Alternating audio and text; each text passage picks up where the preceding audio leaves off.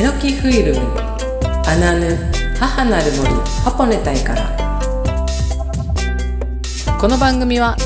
日本のアニメを世界180カ国に配給するえのきフィルムの提供とシェアオフィス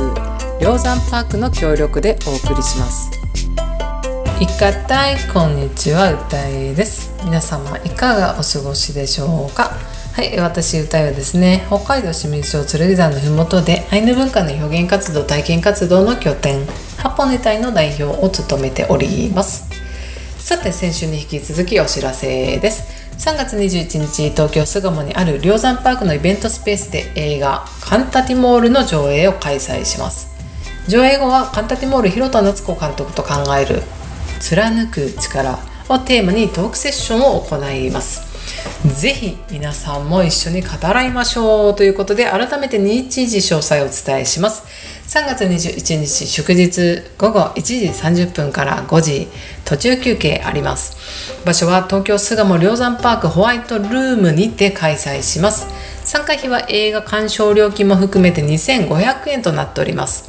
あとわずか席があるようですので、春分の日を特別な形で過ごしたいと思いの方はぜひお待ちしております。今回ですね、ちょっと告知が遅かったかなと思いつつですね、皆さんにお伝えしていたんですけれども、すでに予定が入っていて行けなくて残念なんだっていう声を私はたくさん浴びました。本当に申し訳ございません。はい、なので次からはですね、できる限りもっと早くお伝えするように努力します。そしてですね、そういった声を、と同時にですね、当日参加できないが同じ金額でいいので、オンライン配信とか動画配信で見たいって2人のトークが聞きたいんだっていう声もたくさんいただきました。ありがとうございます。で、トークセッションへの期待値がね、高いっていうことに驚きました。ちょっと今回は、まだちょっと難しいからもしれませんが、今後はそういった形も、取っていこうと思っております。はい、当日お待ちしております。さて、本日の放送も東京の巣鴨にある梁山パークのシェアオフィスで収録しています。それでは今週もアナヌにお付き合いください。この後は先週に引き続き梁山パーク元スタッフの野村さんをゲストにお迎えしてお話をお伺いします。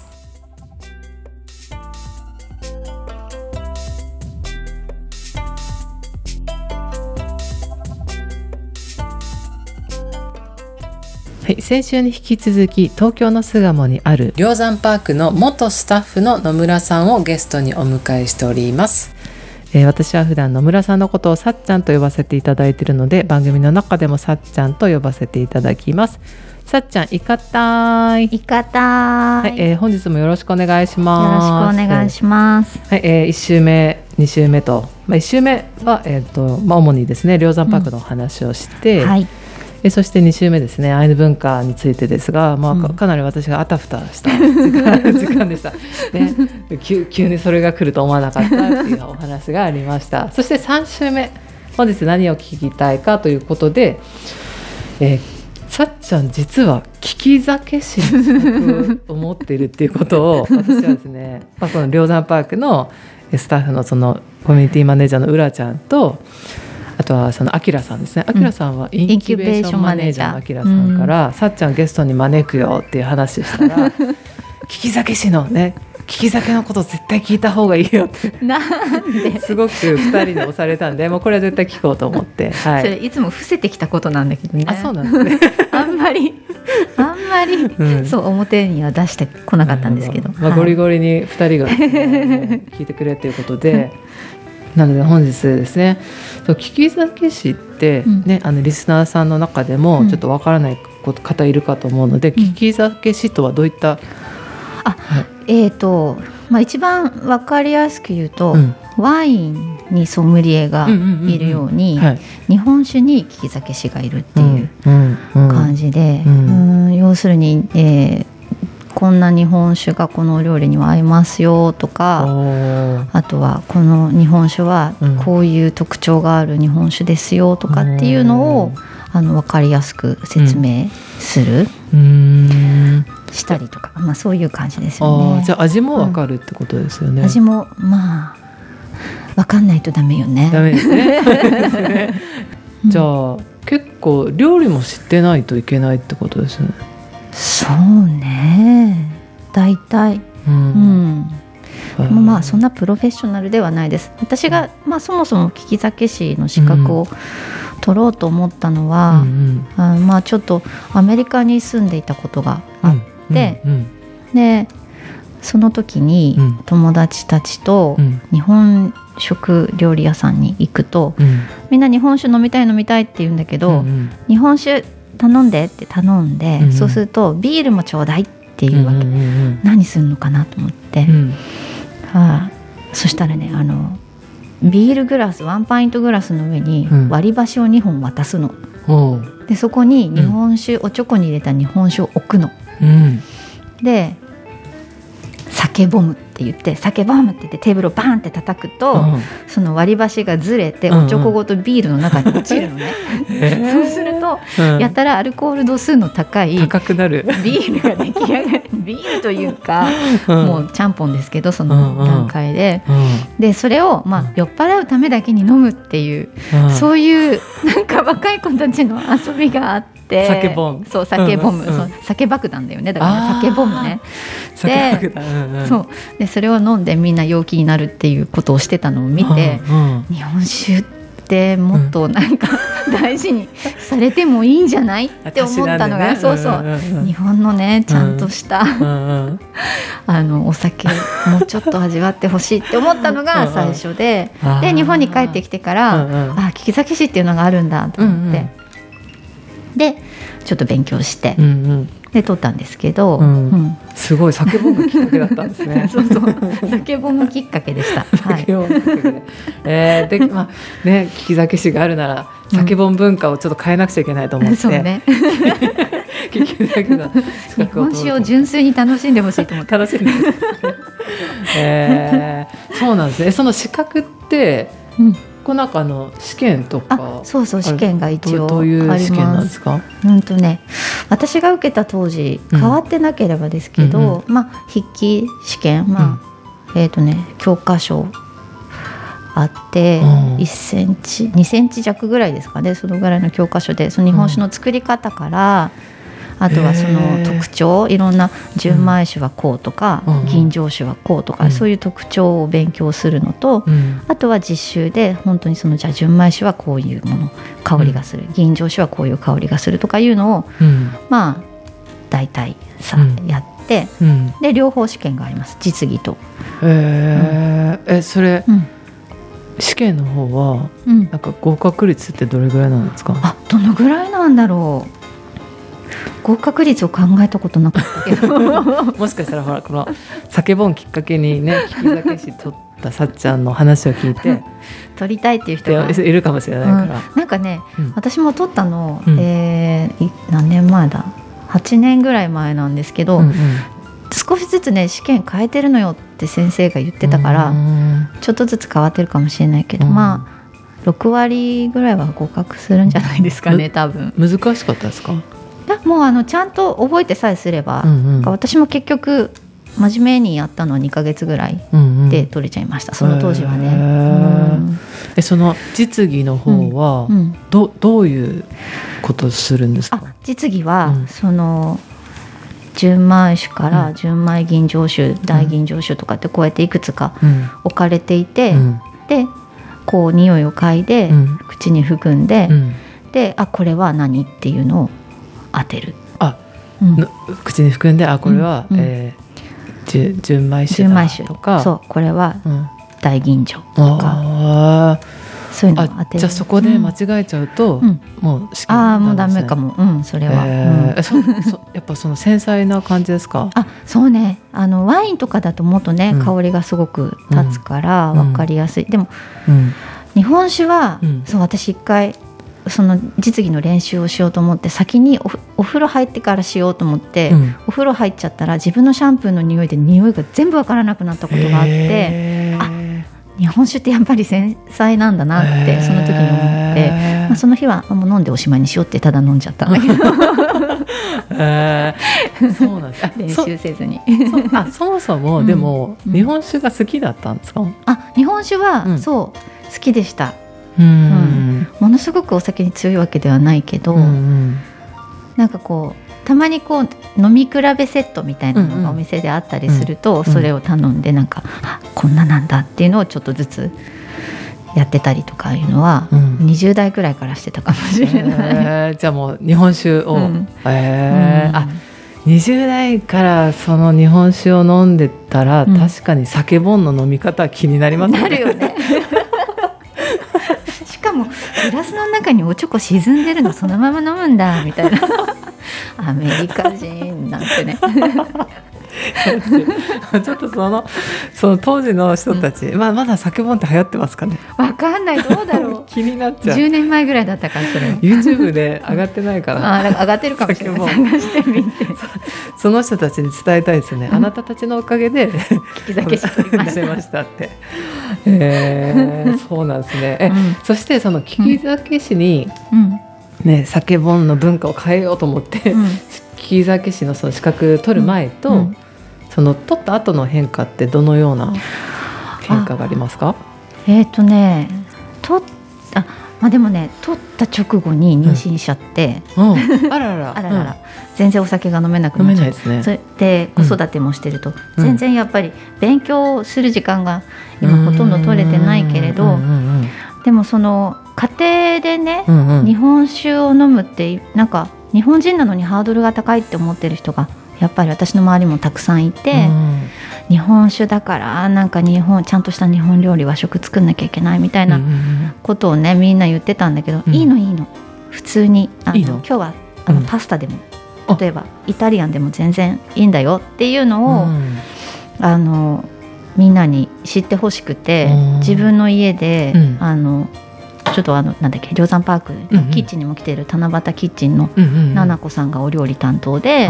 私が日本酒集めてって言ってちょっとお教室をやったことがあります。面白いそれもうすごい楽しかったのだけど、うん、採算は全然合わないんだけど、うん、でもなんかみんなには知って、うん、もらえたと思いますね、あの時来てくれた人は、うん、そっか、うん、でもそうやって、ね、実際にただね、日本酒を好きで飲むっていうことだけじゃなくて、うん例えばちゃんとね日本酒に詳しい人が近くにいてこう説明受けたりとかしてると、うん、なんかそれも楽しくなるし、歌いちゃんともやりたかったんだよね。やりたかった本当。コロナがなければって思うけれど本当にそう思うだからね、いや残念だけどちょっとねうん日本に帰ってきたら、そうね、日本に帰ってきたら、うん、ぜひちょっと酒本が気になってしょうがない酒本で飲むそう酒本も飲んでみたいし、うんうん、さっちゃんのね聞き酒のこう説明受けながら、うん、お料理も食べてみたいですね、うん、そっか、じゃあイタリアンにもあったりするんですね、うんうん、そうもうなんかうちでやるとグラタンみたいの出してそこに、うん純米酒合わせたりとかいうのをします、うんちなみにどこの日本酒好きですか？私正直日本酒の知識がほぼないので今聞いときながら、うん、へーで終わっちゃうと思うんですけどどこ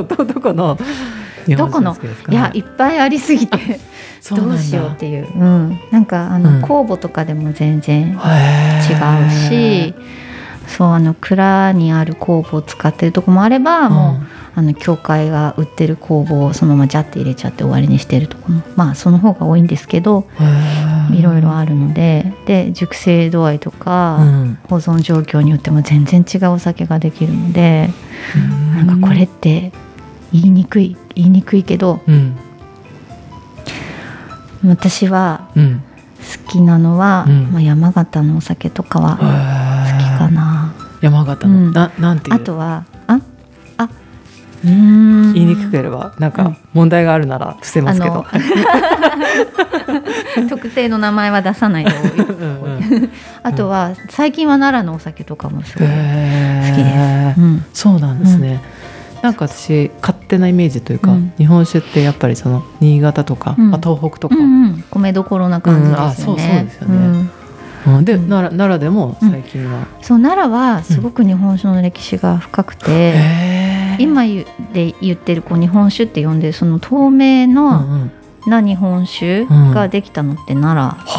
なんですよね、うん、それまではもうみんなどぶろくみたいなうん、甘酒みたいな白っぽいこう白濁したものがお酒だったんだけれども、うん、それをああやって透明にする技術ができたのが奈良、へえ奈良県さんすごいですねあそっか、うん、あそっかなんか、うん、そう歴史も聞けるっていうのはいいですね、うん、そうなんですよ、うん、そうしかもお寺で、うんうん、お寺でそのお寺の収入源として昔は日本酒が作られてたっていう歴史があるの で、うん、いや私ちょっとここで、うん、今うらちゃんが来てくれたのでうら長瀬さんがちょっと来てくれたので、うらちゃん確か奈良県、ね、そう奈良出身ね、そうですよ、奈良が日本酒を透明にした、うん、あそうなんですね、そう知らなかったの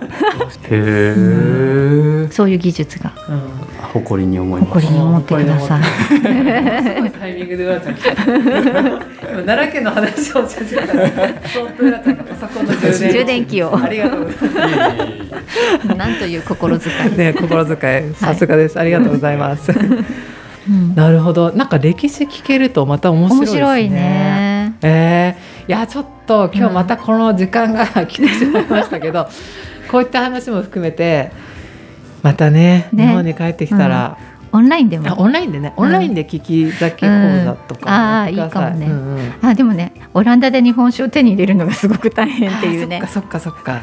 でもオランダでもこうね、うん、日本酒を広めて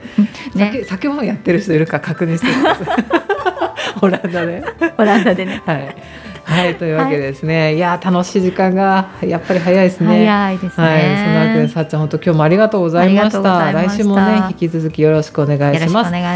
ここでさっちゃんからリクエスト曲がありますので、うんはい、今回ですね、うんさっちゃんがそのねオランダに行ってしまうということで、うんうん、私がこのリクエスト曲はさっちゃんご自身に向ける曲として選んできてくださいっていうふうにね、うん、お願いしたんですけども、うん、どうですかねなんかそうですね彩香さんの虹色かなって思って、うん私に送るって自分で送るっていう歌でもあるけど、うん、うちの娘にも同じように、うんうん、きっとねこれから違う文化をね受け入れていかなきゃいけないというところでいろいろあると思うので、うんもう私だけでもなく、うん、私の娘と、うん、そうですね頑張っていけるようにうんはいさっちゃんとさっちゃんの娘さんに送る曲彩香さんの虹色お聴きください。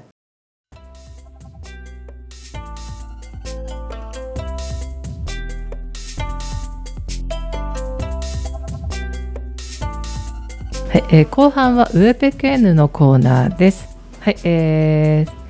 また引き続きですねさっちゃんにも、ウエペケーヌのコーナーに参加してもらいます。よろしくお願いします。よろしくお願いします、はいでは本日のウエペケーヌのコーナーのテーマは行ってみたい国はどこですか、うん、というところでちょっと話したいなと思います、うんうんうんまあね、これからさっちゃん、ね、オランダ行くっていうこと決まってると思うんですけど、はいまあねさっきね聞き酒の話の中にアメリカも出てきたりしてて、うん、それでね他にこうね行ってみたいなって思う国ってあります？うん、私ねずっと行ってみたいと思ってて行けてないところが、うん、ニュージーランド。おいや行ったことあるから。本当そうニュージーランドは行ってみたいなと思いながら。うんまだ行けてない国の一つ、一番行きたい。そう一番行きたい、うん、すごいそれなんか理由あります？あなんか登山とかも昔やってたことが、うん、私、うん、あるんですけど、うんまあ、最近はね全然行けてないけど、うん、なんかニュージーランドってちょっと日本とも似てる部分あるけどこう温泉があったりとか、うんうん、山があってとか、うん、ちょっとねこのランドスケープがすごく特有なものが、うんうんあって、うんうん、でトレッキングする2日間とかかけてトレッキングするようなトラックがいっぱいあるって聞いたことがあって、うん、で、まあ、実際ちょっと私友達がニュージーランドに住んでる子がいたりするんですけど、うん、高校の時の友達が、うん、彼女がこういろんなものをアップしてくれる中に、うん、そのミルフォードトラックっていうところがあって、うん、でなんかね世界一美しいって言われている、うん、そのトレッキングコース、うん、それをねまあ、2日間かけてかな泊まりながらこう歩くっていうのがあって、それに行ってみたいってずっと思ってるんだけど、いつぐらいから思ってるのかな、もう15年ぐらい思ってるから、うん、行けてない、うん、そっか、へえ、それってニュージーランドのどこなんだ、うん、そのニュージーランドってなんか長いよね、うん、もう私今地理が分かんないから分かんないんだけど、うん、でも山の部分もあったりその登山しなきゃいけない場所もあったり、あとはもう本当に平坦なところもあったりっていうのがいろいろこうそのトラックの中に含まれてるっていう話は、うんうんうん、そっか、う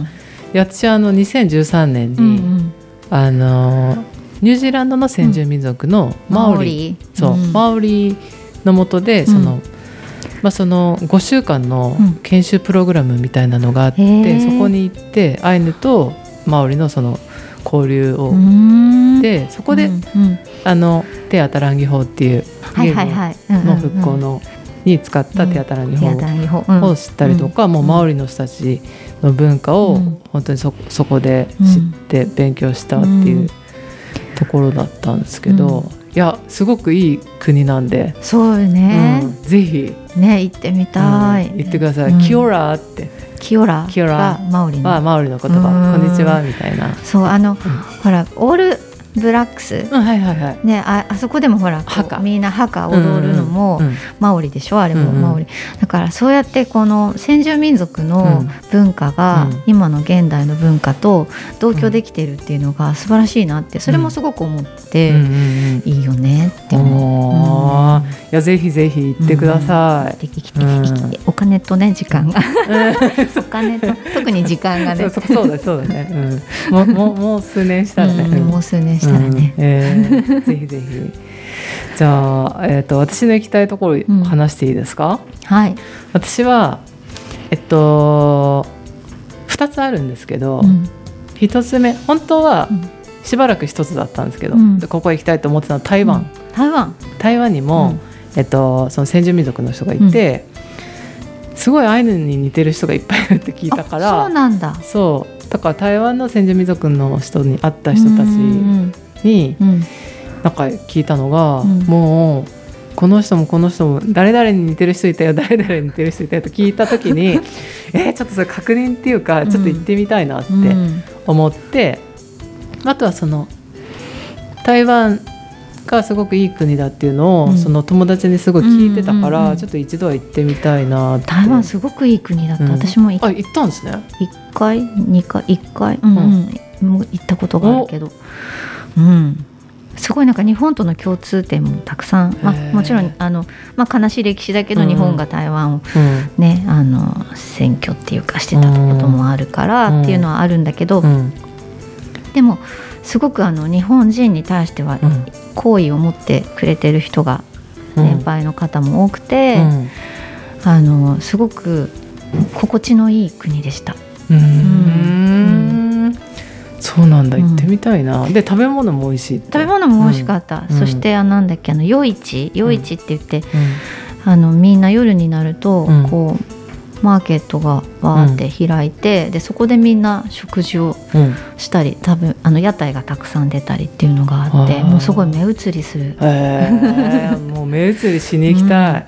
うんうん、何食べても美味しかった、うん、そっか、うん、いや台湾は行きたいです本当に、うん、もう一つは東ティモールです、うん、ああそうなんか私東ティモールのこと、うんうん、まあ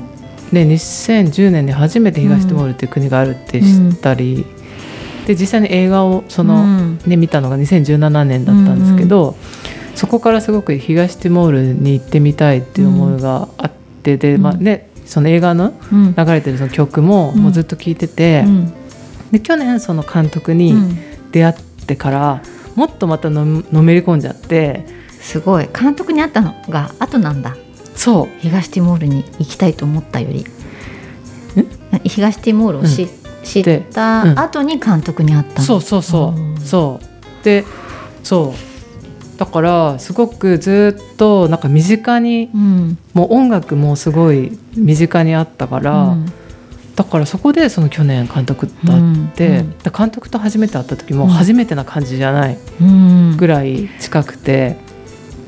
で それで話しながらもういつか東ティモール一緒に行こうねみたいな話もしてて、うんうんうん、これは行ってみたいというよりは確実に行くだろうなって、うん、そうねっていう近い将来にもうコロナさえなければすぐにでもなのでそうですね、確実に行くところとしては東ティモール、うんうんうん、行ってみたいところは台湾、うん、台湾の方が近いからね、近い距離的にねすぐ行ける気がするということでね、じゃあさっちゃんが行きたいのはニュージーランドでね、うん、はい、ぜひ行ってください、はい、うん、頑張ります、はいはい、というわけで本日の別府系のコーナーは以上になります。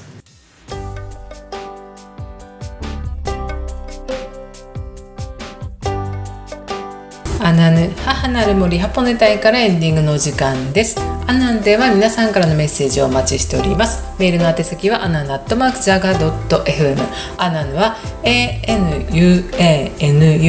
ジャガは JAGA、 anan@jaga.fm までお願いします。さて来週のアナヌは今週に引き続き東京の巣鴨と大塚にある涼山パークの元スタッフの野村さんをゲストにお迎えしてお送りします。それではまた来週お会いできるのを楽しみにしています。良い週末をお過ごしください。スイヌカランロアヌアヌ母なる森ハポネ隊から。この番組は日本のアニメを世界180カ国に配給するえのきフィルムの提供でお送りしました。